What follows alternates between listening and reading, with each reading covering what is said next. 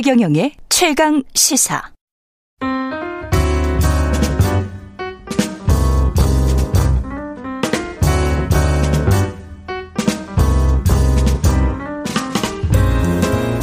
네, 더 나은 미래를 위해 오늘의 정책을 고민합니다. 김기식의 정책 이야기 식센스. 김기식 더 미래연구소 소장 함께 합니다. 안녕하십니까? 예, 안녕하세요. 예. LH 이야기 하기 전에 LH 개혁 이야기를 오늘 해야 네, 되는데요. 네, 네. 그거 하기 전에 그 공시가 네, 네. 국토부가 이제 발표를 하니까 네. 세금 폭탄 이야기 나오잖아요. 이거는 어떻게 생각하세요? 저는 그 기사를 보면서 네. 우리나라 언론사 데스크들이 다 종부세 대상자가 되는 강남에 10억 이상 아파트를 보유하고 나쁘지 있나? 저는 이해가 잘 안 되는데요. 예를 들어서 네. 서민들은 그잖아요. 나도 종부세 납세자 대상 좀 돼봤으면 좋겠다. 왜냐하면 예.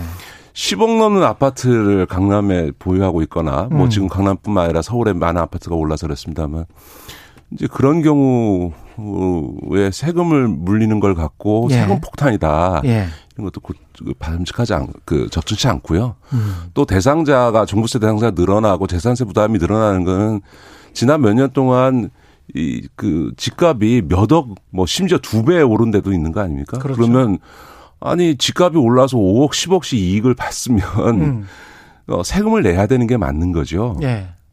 더군다나 그 뭐 저기 은퇴해서 소득은 없는데 무슨 세금을 내라고 천만 원 세금 어디서 내냐 어느 기사에 보니까 조선일보인가요 어느 기사에 보니까 어 20억 아파트 갖고 있는데 갑자기 세금이 천만 원이 늘었다 예. 어, 천만 원 어떻게 내냐 노후에 이- 그 20억 아파트를 갖고 있는 분이 도대체 대한민국에 얼마나 되는지 모르겠습니다만 그러면은 뭐 주택연금이 있습니다 20억짜리 아파트 주택연금 가입하시면 예. 얼마든지 세금 내고도 생활하실 수 있는 돈이 나오니까 예. 그러니까 저는 일부 강남의 부자들 이야기를 언론이 너무 침소봉대하는 걸 보면서 예. 언론사 관계자들의 이해관계가 걸렸나 이런 생각이 좀 들었습니다. 아니 정말 좀 부끄러운 게요. 제가 제발 그 언론인 분들이 저한테 좀 찾아서 보여주세요. 제가 해외 신문들을 굉장히 많이 보는 편- 편인데 어떤 해외 신문도 상위 5% 이내 되는 되는 사람들에 대해서 세금 거치는 것을 세금 폭탄이라고 표현한 어떤 기사가 있는지 저한테 갖다 주시면 제가 100만 원 드리겠습니다. 네, 그거 정말로. 그렇죠. 외국에서는 예, 정말로 100만 원 드릴게요. 보수라 하더라도 예. 이 상위 계층의 세금이 늘어나는 문제를 갖고 문제 삼는 나라는 없지요. 없어요. 이런 언론이 없어요. 정말 이상해요, 이건. 네, 맞습니다. 정말 이상해요. LH는 그럼에도 개혁을 해야 됩니다. 네. 예, 어제 홍남기 부총리가 뭐 황골 탈퇴 이야기했는데 네. 구조적인 문제점이 있죠, LH가. 그러니까 일단 참 이 짧은 시간에 말씀드리기는 어려운데 일종의 LH라는 거는 민간에서 보면 시행사 같은 겁니다. 음. 예. 땅을 매입해서 거기다 아파트를 짓고 그거를 이제 분양 건설해서 이제 분양하는 것까지 일괄 다 하는 건데 그걸 이제 보통 거- 민간 건설 시장에서는 시행사가 하는 건데 이제 일종의 공공 시행사 같은 건데요. 기본적으로 모든 기업은 똑같지 않습니까? 예. 땅을 싸게 사야 이익이잖아요. 근데 이제 어쨌든 땅을 사는 단계에서부터 여기는 그 특혜가 있습니다. 왜냐하면 어, 땅을 사는데 제일 곤란한 게 알박기 하고 이런 건데 예. 어, LH 공사는 그냥 강제 수용하면 됩니다. 그리고 싸게 살 이유가 없습니다. 음. 왜냐하면 비싸게 사도 그냥 원 분양가에 반영하면 되는 거거든요. 그렇죠. 예, 그다음에 이 분양 문제에서 시행사들은 미분양이 돼서 손실이 커지고 심지어 망하기도 하는데 음.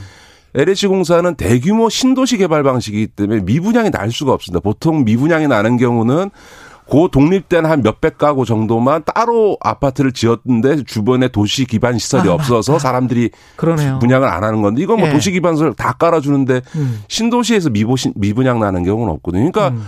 분양 100%될 거니까 땅을 비싸게 사도 분양가에 반영하면 됩니다. 음. 그러니까 이게 토지 보상금을 줄 때 땅을 쪼개기 하고 가짜로 나무 심고 이런 어처구니 없는 짓을 해도 그냥 별로 그냥 신경 쓰지 않고 그냥 돈, 돈 줘도 됩니다. 너무 쉽게 장사를 하는 거구나. 그렇죠. 그렇게 해서 이제 땅을 이제 비싸게 사도 상관없고 토지 그렇죠. 보상금 많이 주도 상관없고 어. 편법 불법해도 눈 감아줘도 되고 하는 구조예요. 내 돈은 아니니까. 내 돈 아니고 분양까지 다 반영해서 나중에 분양받을 사람한테 받으면 되는 거고요. 근데 부채 비율이 400%가 넘는다는 그건 이제 식으로. 모든 토지나 이런 이제 주택 건설할 때는 음. 자기 돈으로 하는 게 아니라 그렇죠, 그렇지. 어, 론을 네. 땡겨서 하는 거니까 그건 너무 당연한 거고요. 예. 그다음에 이제 보통 예를 옛날에 토지공사하고 주택공사가 나눠졌을 때는 음. 주택공사 입장 아파트를 지어서 분양하는 입장에서 보면 토지를 싸게 사야 되잖아요. 그렇죠. 그러니까 그 토지 원소유자한테 토지공사가 싼 사, 사서. 거를 예. 다시 싸게 사야 되잖아요. 근데 그럴 이유가 없는 거죠. 하나 회사니까 음. 토지 가격을 높게 챙겨줘도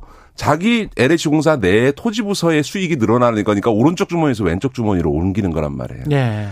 그러니까 이게 토지에 대해서 가격 설정하는 데 있어서 비싸게 설정해도 아무 상관이 없는 거예요. 음. 이 그, 다음에 이제 없네. 시행 예. 단계에서 또 하나 이제 중요한 문제가 성패를 좌우하는 게 인허가거든요. 인허가. 인허가. 안 나거나 인허가가 오래 걸리면 문제가 그렇죠. 되죠. 왜냐하면 땅은 사놨는데 그거 다 자기 돈으로 사지 않거든요. 대출 받아서 땅을 사는데 음.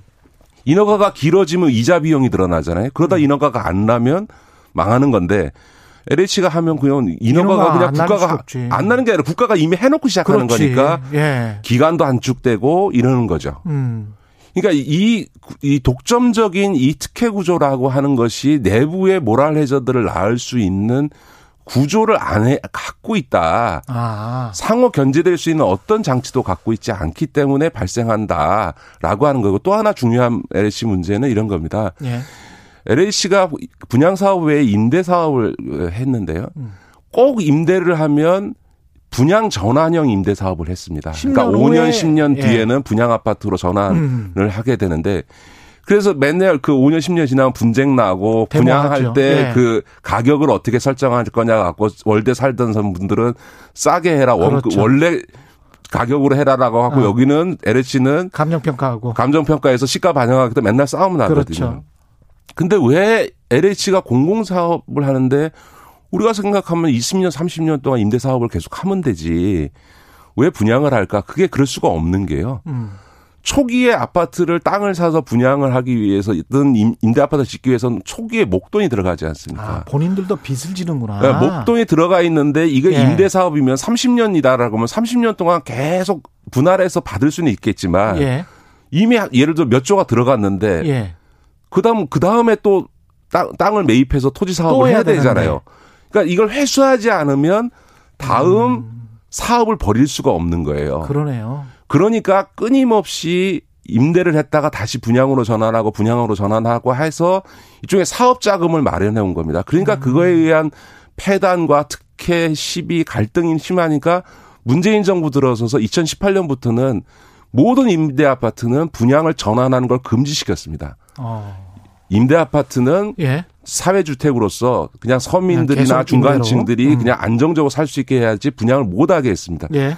제가 이번에 이사 정부 공급 대책을 보면서 변창흠 장관이 SH LH 공사 사장을 하셔가지고 그런지 거의 LH 공사의 10년 사업 계획을 보는 것 같다 이런 평가를 의원들한테 했는데요.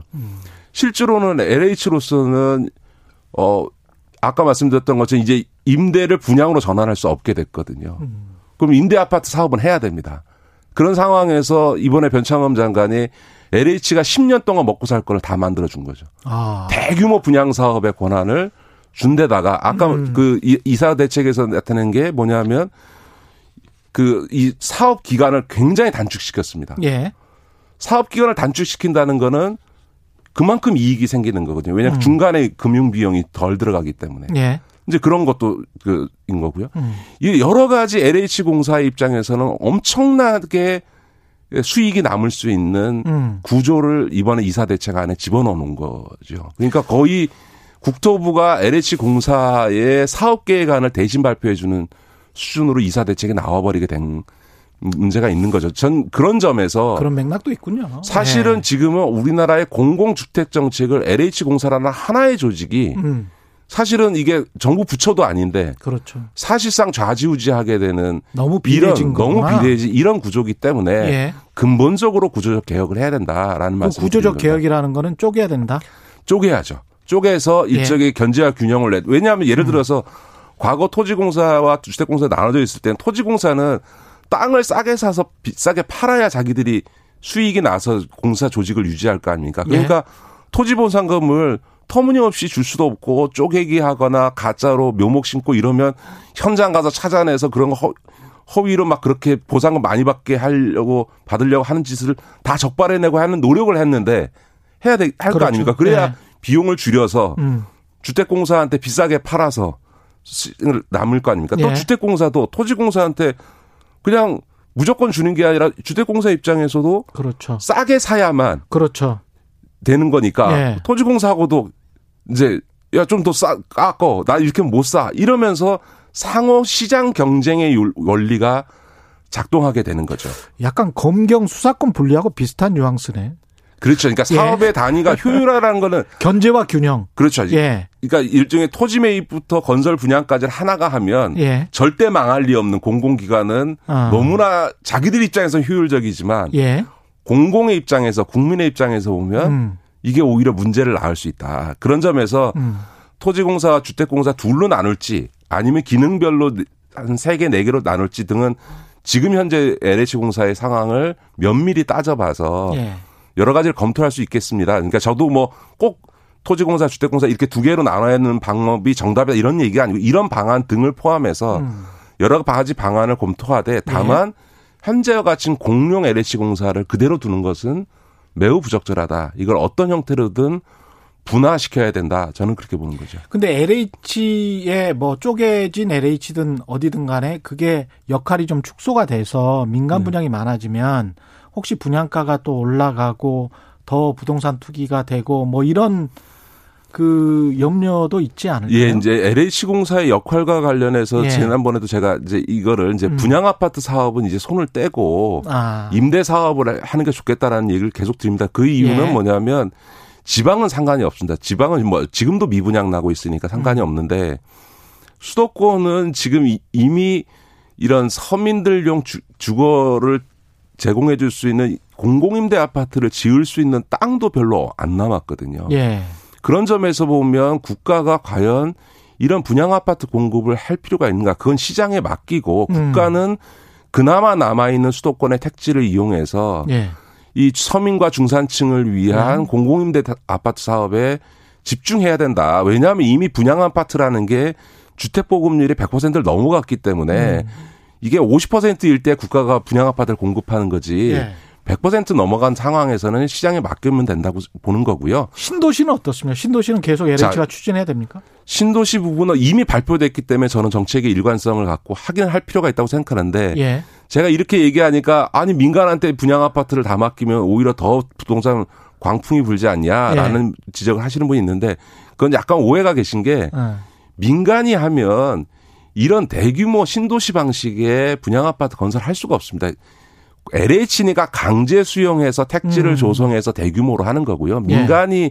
분양 아파트를 할 때는 자기 리스크를 안고 음. 자기 자금만큼의 땅을 매입해서 부동 아파트를 지어서 분양이 될 수도 있고 분양이 미달날 수도 있고 그 리스크를 안고 자기들이 하는 거거든요. 그 정도로 두, 땅이 클 수가 없겠죠. 없죠. 예. 두 번째는 그렇기 때문에 그러니까 지금은 신도시에 있어서 왜 투기 광풍이 불어지냐 하면 LH가 신도시를 지정하면 그건 무조건 이익이 되고 무조건 땅값이 오르기 때문에 그냥 그냥 무조건 거기다 땅만 사놓으면 보상권도 받고 아파트 분양권도 받고 그 분양받은 아파트는 몇 배가 뛸 거고 예. 이게 보장되는 구조, 구조거든요. 근데 음.